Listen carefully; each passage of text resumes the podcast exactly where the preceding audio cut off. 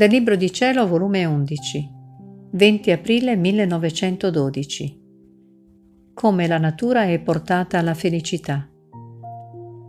Continuando il mio solito stato, quando appena è venuto il benedetto Gesù e mi ha detto, Figlia mia, la natura è portata da una forza irresistibile alla felicità, ma però con ragione, perché è stata fatta per essere felice e di una felicità divina ed eterna ma con suo gran danno si va attaccando chi ha un gusto, chi ha due, chi ha tre e chi ha quattro, e il resto della natura resta o vuota e senza gusto, oppure amareggiata, infastidita, nauseata.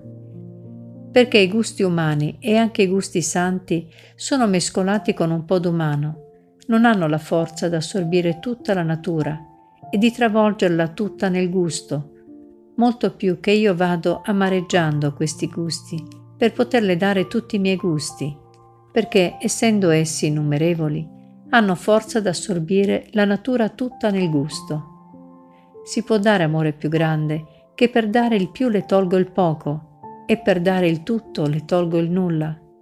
Eppure questo mio operato è preso a male dalle creature.